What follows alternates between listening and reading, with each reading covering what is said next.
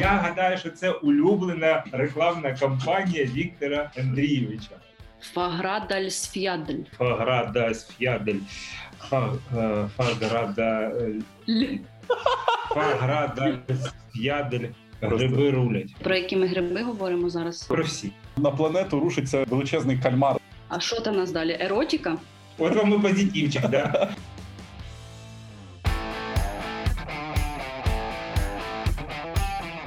Всім привіт! Е, З вами у віртуальній студії шеф-редакторка медіа про креативні індустрії Creativity.ua Марина Корчака. І разом із Неба Ideas Agency ми вітаємо вас у подкасті Небо на культурній орбіті.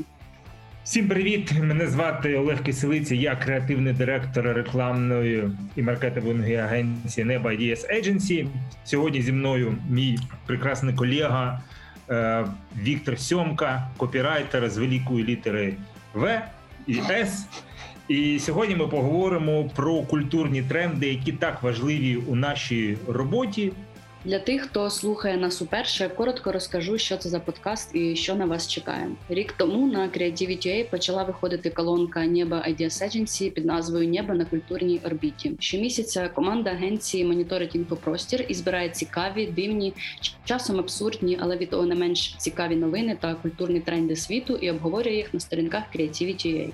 Минулого місяця рубрика Небо на культурній орбіті увірвалась у світ подкастів. Так, ми вже більше року збираємо такі новини, такі тренди, шукаємо, вишукуємо в інтернеті ті е, частинки цікавого, що, що відбулося у нашому всесвіті. Бо ми впевнені, що культура та життя сьогодення людини невід'ємно пов'язана з мар- мар- маркетингом, і ми е, обов'язково повинні знати е, всю інформацію, яку тільки можна дістати. Тому ми робимо щомісяця такі вижимки найцікавішого, те, що нас більше всього хвилює, те, що від цього від чого ми кайфуємо, і чим ми хочемо поділитися, і може когось це надихне на створення якогось креативу, бо ми дуже сильно чіпляємось за ці події, які відбуваються у світі, і намагаємося. Щось вигадати і якось використовувати їх. Бо маркетинг він, е, як ти кажуть, пляше від події. Це дуже така важлива річ е, бути е, вчасно у тому самому місці, де потрібно бути, і сказати, що ось ця подія дуже сильно пов'язана з моїм брендом, і використати її на свою користь. Це може принести дуже великий охват і е, зробить більш помітним е, комунікацію. Е, У медіа будь-якому там да я я зараз не кажу про вірус, да бо такого чистого вірусу о, не так вже багато в Україні і в світі, тому що маркетинг це гроші, і інтернет вже все давно-давно зрозумів, і так просто безкоштовно вашу новину чи вашу ідею ніхто не буде рекламу- рекламувати або там випускати в ефір. Тому потрібно бути якраз, наприклад, там. Стрічка якась вийшла, і щось відбулося на червоній доріжці. Бред Піт пройшов без е, там шкарпеток, наприклад, да? і раз бренд шкарпеток щось придумує для цього і каже: тепер на червоних доріжках тільки в таких шкарпетках. Я так.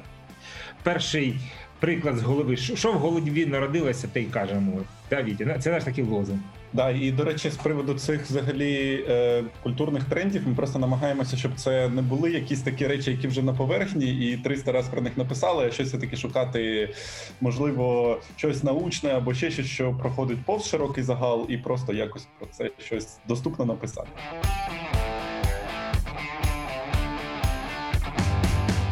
І почнемо, мабуть, ми із дивних трендів. Наприклад, про те, що на eBay, щоб боротися з підробками, створили відділ, де перевіряють кросівки на справжність. І який розкажіть один із методів дуже цікавих вони започаткували, щоб перевіряти ці кросівки на справжність. Е, да, є там люди, які нюхають ці кросівки. Е, там, ну, взагалі, вони, звісно, не тільки це роблять, але це таке найпомітніше і найцікавіше. Просто хтось сидить на своїй роботі, нюхає кросівки і таким чином розуміє, наскільки вони справжні, наскільки це підробка. Що в принципі це дуже логічно, але це звучить ну реально для мене як якийсь тренд для Тіктоку. Типу, коли люди будуть записувати відоси, де вони нюхають кросівки і кажуть, справжні, не справжні, там порівнювати щось. Ну да, то по е, цьому по запаху можна буде визначити, скільки ти років вже носиш ці кросівки. А ну взагалі це дуже цікава річ, якщо подивитися на такий тренд і взагалі звернути увагу на маркетинг, що нам пропонує маркетинг, пропонує в принципі е, е, там аудіальний візуальний контент. А ароматичний контент дуже рідко хтось пропонує. Да, Ароматичні борди це дуже така рідкісна ембієнт інсталяція якась. Або якщо можна порівняти, ну якісь там смужки дмухають якимись дешевими папірцями бумаги, ми роздають там у торгівельному центрі чи підземному переході. Тому е, піти в сторону аромату, знайти щось в цьому для маркетингу для своєї там якоїсь надзвичайної там. Чи дуже потрібної категорії, наприклад, там, їжа, да там це все через смаки, через запахи відчувається. Тому це дуже цікаво. Ну подумати, як можна зробити в цю сторону. Там я знаю одну агенцію, мої друзі. Вони зробили рекламну кампанію для банку і використовували парфуми для цього. Е, І це було дуже цікаво, коли в тебе комунікація з консюмером було через парфум. Цікаво, ця функція обнюхування кросівок. Чи вони вписують одразу в вакансію? Чи це такий сюрприз, коли вже людина виходить на роботу і кажуть, а е, тут ще така тема, треба нюхать кросовки. Я думаю, такі сюрпризи трошки незаконні. Я думаю, що сюрпризи, принаймні на роботу, кожен раз є, коли ти підписуєш договір. Ти ду- гадаєш, що будеш працювати з 9 до 6, а працюєш з 9 до 9 ранку. Ну тоді вже іноді краще понюхати кросівок на роботі, Може, це вже, чи працювати десь ще. це вже людина, коли приходить на співбесіду, вона про це не знає, і потім так е, е, по скриптум такий від е, роботодавця, типу, знімає кросівок. На. Ну слухайте, це не сама найгірша робота у світі. Дивіться програму на Discovery, є програма Грязна роботенка там була. Оце була дуже класна програма про те, як там людина пірнала в каналізації Пакистана, і це оце було страшно. А понюхати кросівки, я думаю, я думаю, що це непоганий маркетинг. І привер- привер- він дуже привертає увагу така новина до себе. Всі її прочитають, і, і це теж баз для людей. Це непогано. Ну, раз ми вже е, згадали про Бреда Піта, там, де Бред Піт, там і Анджеліна Джолі, і бджоли. Нещодавно National Geographic е, зробили фотосесію до Всесвітнього дня бджіл. Значить, вони поставили Джолі без е, захисного костюму, і на неї е, бджол насадили на неї. Це дуже прикольна, дуже прикольна штука. Бо там, де Анджеліна Джо, Джолі, там бджола, там, де бджоли, там Віктор Ющенко. Я не міг не сказати цього. Я гадаю, що, хто це скаже. я гадаю, що це улюблена рекламна кампанія Віктора Андрійовича. Бо це дуже круто насправді. Це сміливо. Це дуже сміливо. Перше було зазначено у протоколі, да, цього жодного це як укусу не відбулося. да, не відбулося. 20 Да. хвилин вона стоїть. Вона майже 20 хвилин стояла повністю з, з нерухома і майже не дихала. Я думаю, що це якась була ну навіть якийсь стан медитації вона входила, бо ти постійно чуєш монотонний е, звук крил, бджіл, вони ж літають. Це постійне джуджання, і вони, і це якась така меланхолія. Ну мені здається, це повний дзен. Компанія дійсно привертає увагу до бджіл. Це вже не перша історія. Культура е, маркетинг помі- помічається в культурі і в науці. Культура і наука вони завжди йдуть один до одного поруч, один з одним. Тому і маркетинг він е, в принципі дуже багато бере з науки і з дос, з дослідів, так скажемо. І проблема бджіл вже е, була торкалася її е, креативщики зі Швеції, коли робили будиночок для е, бджіл на Макдональдсі. І це така річ, яка зараз в принципі в тренді. Да? Ми спочатку захищали білих ведмедів, потім касаток. Зараз ми захищаємо бджіл. Чекаємо, коли почнемо захищати гриби. Давайте будемо чесними, відвертими. Всі люди, які ну майже всі люди, які працюють в маркетингу, вони дуже іронічні і саркастичні люди. Тому, в принципі, завоювати нагороду на чомусь трендовими це самий топ маркетингу і зробити роботу. Не обов'язково потім донатити і захищати бджіл, щ- але ти отримуєш за це національну нагороду на якомусь рекламному фестивалі, і це круто. Чому ні? Тому ми і якраз жадібні до таких от подій. Це допомагає створювати нові ідеї. От е, в Україні якийсь креатив був е, до цих всесвітнього дня бджіли, взагалі якось в Україні Я, висвітлювалося? я, я не чую. Я, я ні. Я впевнений, що Віктор Андрійович Ющенко Ви ж без нього. Розумієте, тут е, на прикладі Е, тут або якийсь бренд повинен взяти на себе таку місію, да, і просувати там бджільництво як культуру. Да? До речі, там в Національному університеті біоресурсів України є кафедра бджільництва. Там є така кафедра, і там дійсно вивчають пчіл, і там виходить зоотехнолог, який займається бджолами. І або це повинна бути якась національна е, програма підтримку бджолярства в Україні, або це якийсь бренд повинен. Там я не знаю, це може бути різний, або сирний бренд, тому що ми знаємо, що з сиром дуже часто їдять мед, або якийсь там, наприклад, там алкогольний бренд, який використовує у своїй продукції мед, і тоді розвивати цю тему. Тому це вже питання до маркетингу, як він відреагує на це, і дійсно якийсь бренд може привласнити собі е, це свято і використовувати його на свою. Користь, а тепер е, давайте уявімо ситуацію. От е, є у нас гроші, які виділили на боротьбу з коронавірусом. А ми їх витрачаємо куди? Ні, не на будівництво доріг, а на статую велетенського кальмара. Да, в Японії в невеликому там місці е, влада вирішив, уряд вирішив на гроші для коронавірусу, для протистояння коронавірусу витратити на статую великого кальмара. Я не пам'ятаю його розмірів, але він дуже великий. Е, дуже прикольний і дуже в ньому немає ніякого сенсу, тому що це просто статуя кальмара, е, наче він зійшов зі сторінок якоїсь манги чи е, з якогось аніме. А там я впевнений, є якийсь тайтл про цих кальмарів і взагалі щупальця, аніме, якби от це от все дуже поряд, дуже поруч. І з цього можна тільки ну якби угорати і все, тому що ніякого подвійного сенсу тут не закладалося. Я написав, що можливо можливо, це якась тонка відсилка до, до хранителів, тому що хто там не читав комікс, е, дуже якби відомий, то там в кінці на все на на планету рушиться величезний кальмар, здається, і типа це такий от е, епілог відбувається. Але я не думаю, що тут є ці самі подвійні сенси, це просто чуваки такі, або це якийсь дуже стрьомний е, розпил бабла, або хтось дуже любить кальмарів. Японія і розподіл. Е, нелегальні гроші це майже неможливо. Так? Ми розуміємо, да, є якудза як мафія, але всі інші гроші вони дуже сильно будуть під звіту, тому що це видається на префектуру. Префектура вирішує, що робити з ними, і в принципі там дуже сильний контроль за це. Потрібно дивитися статистику, яка статистика коронавірусу в Японії. Я щось останнім часом не чув, що вона чемпіон міра по коронавірусу. Я щось не чув, що вони займають перше чи там друге місце по там випадкам летальним. На жаль, я не дивився, як там зараз відбувається на стадіонах, але вони дуже близько, в принципі, там ну регіон, да, скажімо так, Офітянський до Австралії. На континенті нема корони. Там всі люди ходять на стадіон, там всі люди вболівають за свої команди. Там в ребі, коли грають. Я гадаю, що в Японії можливо така схожа ситуація, і там дуже сильно ну японці вони дуже такі люди, які дуже швидко вміють реагувати на складні виклики. Ну і віч ви живете на вулкані, і у вас кожен вечір цунамі в окно летить. Тому ви дуже швидко реагуєте на будь-яку небезпеку. І в них дійсно є зайві гроші, які вже не потрібні, тому що проблема з коронавірусом локалізована, і це дуже класний приклад для інших країн, як потрібно боротися з ним.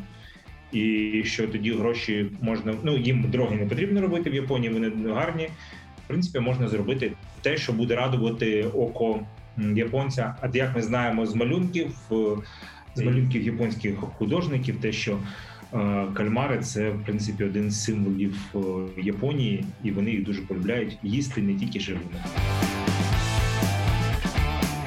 Ми далі будемо говорити про волосся знаменитостей, а точніше про волосся Курта Кобейна, е, яке один чоловік продав за 14 тисяч доларів. Е, Да, там є якийсь дуже стрьомний колекціонер, який е, занесений у книгу рекордів Гіннеса за те, що в нього найбільша колекція волосся знаменитих людей. Е, і там колись у 90-х якась е, подружка Курта Кебейна е, постригла його, там залишила чуть-чуть волос, віддала якійсь знайомій художниці, здається, а та віддала своєму другові, от этому колекціонеру. І він продав недавно за 14 тисяч доларів. Там я щось не знайшов, чому він вирішив розлучитися з волоссям Курта Кобейна.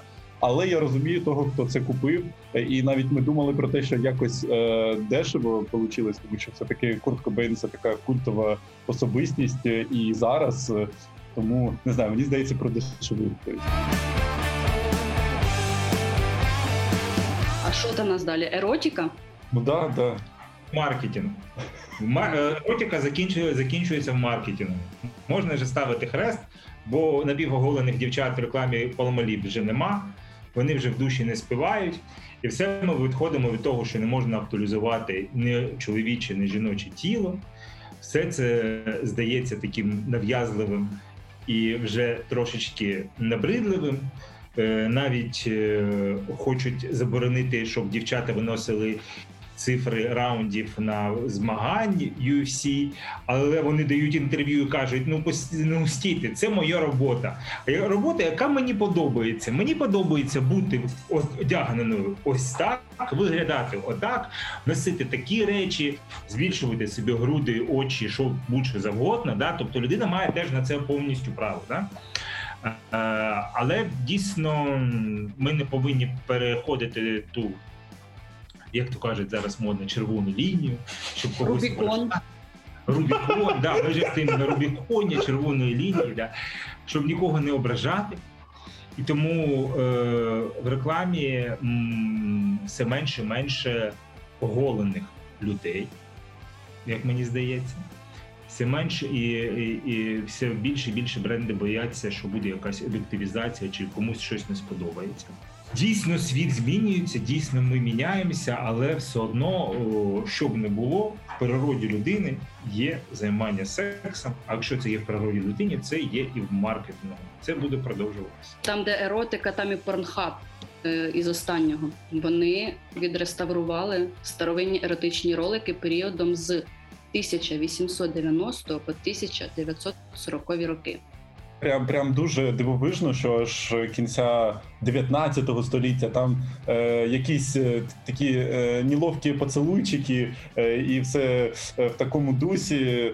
Е, а потім вже йде справді софт BDSM і е, такі штуки. Я не дивився, звісно, що там вони зробили. Там тільки така була підбірочка на YouTube з цензурою.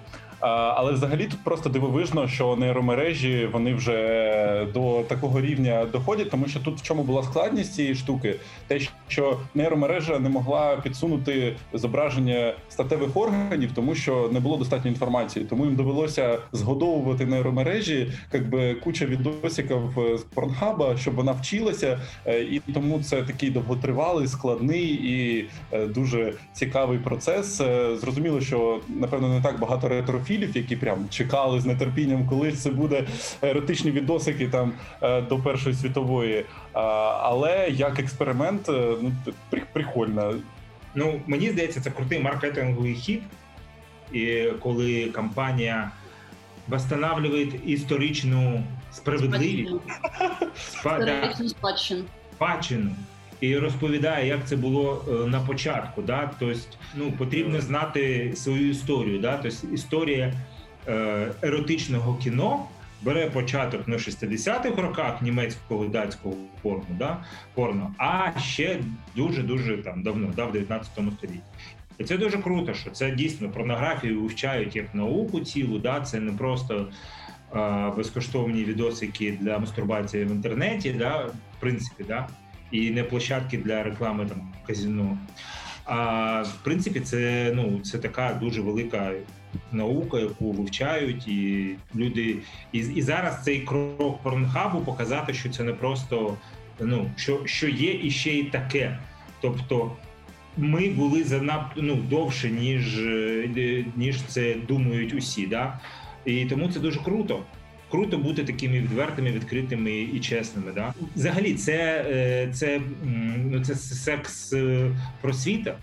Ми трошки таке питали, намагалися зробити, коли робили Stories просвіщали українців у своїх е, там сексуальних побажаннях розповісти більш відверто. Бо українці дуже така нація, в принципі, така закрита. Да? Е, Ну я, я гадаю, що мало хто дозволить собі написати, що він знає там по на ім'я там свої улюблені порнозірки, да, наприклад. Чи хтось підписан там офіційно скаже, я підписаний на Only My Fans, там ну, у нього є підписка. Ми всі е, знаємо про Pornhub, в принципі, да, ну, ну ми розуміємо, що в Україні в принципі це більше нелегальний контент, да, чи там безкоштовний. Люди не кажуть, що в мене о, в мене є підписка на Pornhub, я купив її, ха-ха-ха, в мене Netflix і Pornhub. Ну так же так же ж ніхто не каже. Ми закриті. Тому такі речі дійсно відкривають людям очі, що це нормально, це ну це не просто е, там ну відео про все, що ми знаємо. Да, і треба ж розуміти, що це тоді це не сприймалося як зараз. Тобто Е, це зараз, типу, порнографія це табу, все, ти маргінал, там ще щось таке. А тоді це просто було кіно, і до певного часу е, такий контент він транслювався в кінотеатрах, не в таких е, кінотеатри, де хтось в плащах на голе тіло приходить. А в звичайних кінотеатрах це були фільми з сюжетом, але люди завжди експериментували у мистецтві, і кіно це не виняток, і тому люди експериментували і в такому плані. І це був просто от такий от трошки інакший контент. Є фільми жахів, а є от фільми такого еротичного характеру. І це, щоб це засуджувати, це дивно. Це просто була така от прикольна штука, і класно, що Пронхаб її е, повернув і нагадав, і для багатьох відкрив очі, що от таке взагалі було. І історія порнографії вона починається там з кінця 19 століття, ну яку вже запечатлілі. Ну ми ні в якому разі цього не засуджуємо. Так само, як ми не засуджуємо цикад, які займаються оргіями. Тому що ну, якби ми е, вилазили б на поверхність землі раз у 13-17 років, то ну, я особисто не знаю, що б я робила. Тому, в принципі, якщо їм цікаво проводити так час, то хай вони собі його так проводять. Але ж там цікава штука про накачування цикад наркотиками. Розкажіть, будь ласка, про це детальніше. Там просто офігенна процедура. Коротше, цикада спить там років 13, от 17, да потім прокидається, підіймається з землі, і там е, от це землі якийсь гриб, і вона мимо цього гриба проходить, і гриб її чуть-чуть накачує е, типу амфетаміном. Вона вилітає на поверхню, і ще її всі от ці от е, родичі, друзі всі вони накачані е, наркотиками. Ми засуджуємо, але це кадам можна. Е, і вони починають просто шалену масову оргію, яка триває доти, доки в них не починають відвалюватися власне геніталії. І навіть потім вона продовжується. Я не дуже зрозумів, як, але вона продовжується. Ну тому що ну come on, ці штуки сидять десятиріччями, десятиріччями під землею. Що їм ще робити? Якби наркотики і оргії. Ну от і все. Я думаю, що якби не було грибів, то якби, результат е, був би схожим дуже. Просто гриб це як типа, стимулянт. Просто... Гриби рулять. Так, да, гриби взагалі класні, дуже Дуже недооцінені штуки. Про які ми гриби говоримо зараз? Уточніть, будь ласка. Про, про, про всі. Про, про... У нас є така теорія, в принципі, да, і це не моя, що люди створені грибами для того, щоб створювати навколишнє середовище для найкращого проживання грибів. Тобто гриб же ж він гриби і грибки вони живуть у всіх нас повсякчас, тому гриби просто використовують нас як е, форму, яка допомагає їм розвиватися і рости. І е, якщо заглиблити під землю і почитати трошки про міцелій, і як іде процес спілкування в міцелії між грибами, а він він він відбувається. То це дуже цікаво. Ну, Це така наука називається мікологія. Це можна довго про неї розмовляти. І ну, така теорія, в принципі, наукова є, то що ми є побічним продуктом грибів. Це дуже внезапно було тільки що. Я цього не знаю. Так, це, це, це, це навіть трошки складніше, ніж бджоли Ющенка. Але ну просто ви розумієте, бачите, ми розмовляємо про дуже різні речі і про гриби, і про бджіл, і про секс цикад, тому що нас е, ну в агенції нас цікавить все. Ми ми, ми намагаємося прочитати щось надзвичайно цікаве, такого, що що ніхто не чув, не читав, не робив, і використовувати у своїх презентаціях.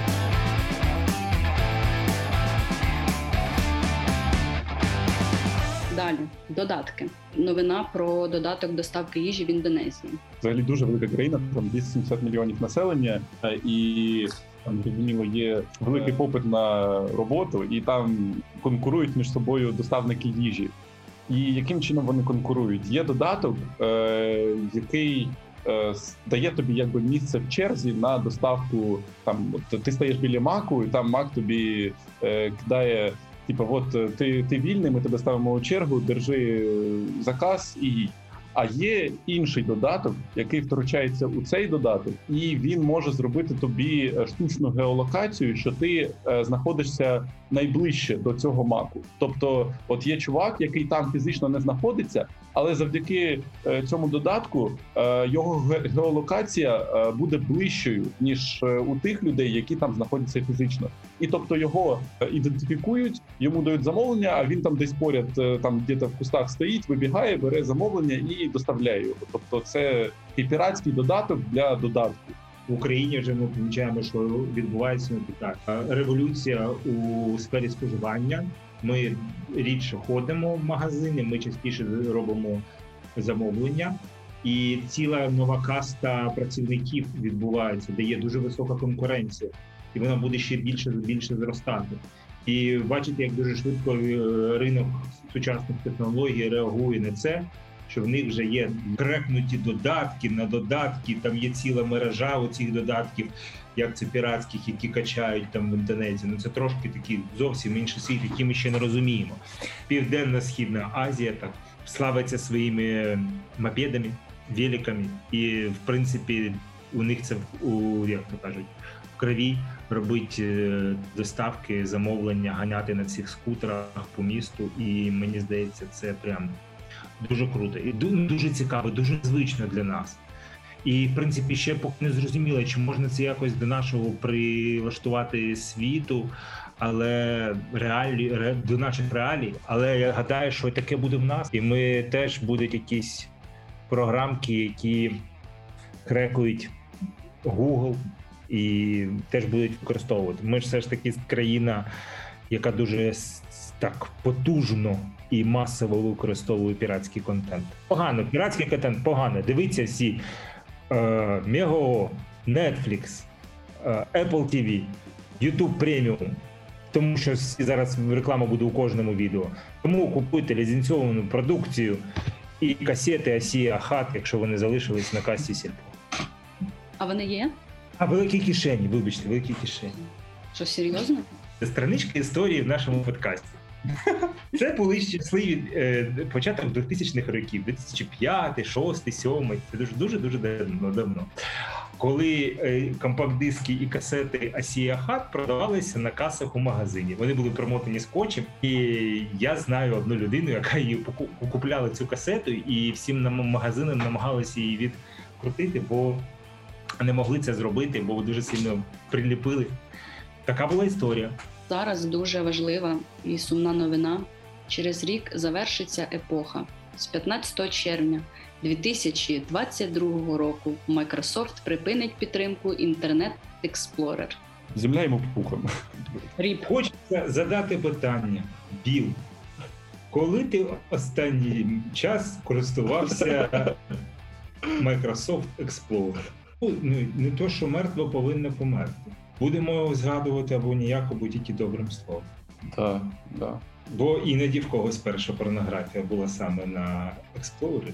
В принципі, маркетологи можуть це обіграти якось. Це може бути щось цікаве. Да? Все одно потім зроблять якусь аплікуху, яка буде повністю повторювати інтерфейс там першого, чи може вже є е, там всіх версій цього, е, як це браузеру, да? Да, да, браузер. цього браузеру. І в принципі щось щось люди вигадають. Але так само, як і у минуле майже вже пішли телеграми, листи, е, написані від руки. да, Це вже більш така, я не знаю навіть людей, хто так пише. Е, пістолярний жанр, де зникає да, в нашому світі, і тому, в принципі, е, в принципі, і бачите, те, що було народжено у еру високих технологій, теж вже починає помирати. В принципі, там ICQ. Да, да, ти кажеш ICQ і зразу всіх така ностальжі, але насправді зайдіть у App Store і знайдіть ICQ, встановіть і згадайте свій логін, а він там є. ICQ до сих пір працює і є для айфона. Смертельний номер. Я зараз спробую вимовити прекрасну назву ісландського вулкану, того самого, який нещодавно прокинувся. Фаградальсф'ядль. Цей вулкан виставили на продаж, е, точніше продають землю, на якій він знаходиться. Що там по ціні? Хто знає, хто в курсі? Ніхто не каже. Вони сказали, що ціна класна. Вже є варіанти, якби тих, хто хоче купити, ціна всіх влаштовує, але понятне діло, що вони не будуть е, говорити і напряму. Ну прикольно. Мені здається, це такий е, є шанс у нових е, володарів вулкану. Е, там поставити якісь лавочки з шаурмою. Короче, вони купують з умовою, що вони не можуть заборонити туристам туди ходити, тому що там Ісландія вбухала грошей у це, і це вже такий туристичний об'єкт. І тому там можна може можна його якось поексплуатувати новим власникам. Ну, Да, в принципі, це дуже прикольна історія, коли цей вулкан з назвою Фаграда Сф'ядель Фаграда Фаграда Сф'ядель. Так, ще раз. Фаграда Сф'ядель. Фаградес. Да, да, отлично. Фаградес Ядель. Да, цей вулкан Фаградес Ядель е, почав е, працювати, прокинувся, і зразу знайшлись ті люди, які захотіли купити вулкан Фаградес Ядель. І люди, які хотіли продати вулкан Фаградес Ядель, вони продали вулкан Фаградес Ядель. Тому я вважаю, що ті, хто купили Фаградес Ядель, вони зароблять дуже багато грошей. Я сподіваюся, що купив його Бургер Кінг, і тоді вони зможуть доказувати, доводити, що е, жарять е, на вогні м'яса. І тоді я приїхав би в Бургер Кінг Фаградес Ф'ядель. І це було круто. От як маркетинг дуже швидко поєднується з природними катаклізмами, які відбулися в Ісландії біля вулкану Фаградальсвядель. Фаградальсвядель. Фаградальсвядель. Фаградальсвядель. Фаградальсвядель. Зараз я назву число, а ви скажете, що це таке. Я впевнена, ви знаєте, що це таке, тому що ж ви писали про це новину. 4320 квадратних метрів. Площина е, айсбергу, який відколовся від льодовика, і саме це най, найбільший айсберг, який колись відколювався і почав дрейфувати у світовому океані. Напевно, знову всі скажуть про кліматичні умови, то що льодовики тають, Грета Тумберг вчить туди на дельтаплані і слухає Валерія Леонтьєва. Ну я не знаю. Ну мені здається, що знову ми маємо ми маємо таке питання, то що всі рекламують, маркетинг дуже часто використовує тему світового клімату, те, що ми льодовики тають, але нічого покращення не відбувається. Льодовики відколюються, льодовики зникають, і коли це закінчиться, я не знаю. Це ми знову йдемо в ту сторону цінічного маркетингу, коли ми використовуємо якусь подію задля своєї. Як то скажемо, наживи, а не робимо світ краще. Може, може така, може така, така, така ідея всесвіту, щоб людина була саме такою. Я навіть впевнений, що коли ми будемо бачити півроку, як летить на нас астероїд, Нічого нічого надзвичайного з людьми не не буде відбуватися, бо біологічні процеси будуть продовжуватися. Якісь ну просто почнеться такий веселий хаос. Весь світ перетвориться на берлінський лавпарад 2001 року. Але суттєво у голові людини нічого не зміниться. На жаль, маркетинг тут не не зможе нічого зробити. Це про це, це вищі сили.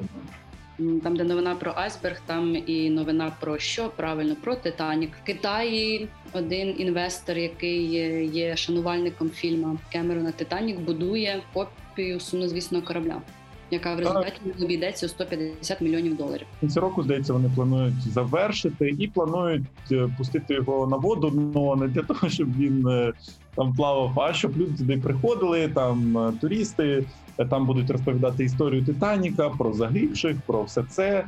Вони, як я зрозумів, постараються відтворити повністю Е, нутрощі оригінального Титаніка, і це такий от закос. Ну, це така е, виглядає, наче у чувака була така мрія нездійснена, і він її таки здійснив, і хочеться з нього звичайно порадіти. Хоча там люди так трошки скептично відносяться і кажуть, що це він чи нажитися на пам'яті жертв. Але мені здається, це тут не так працює, тому що ну.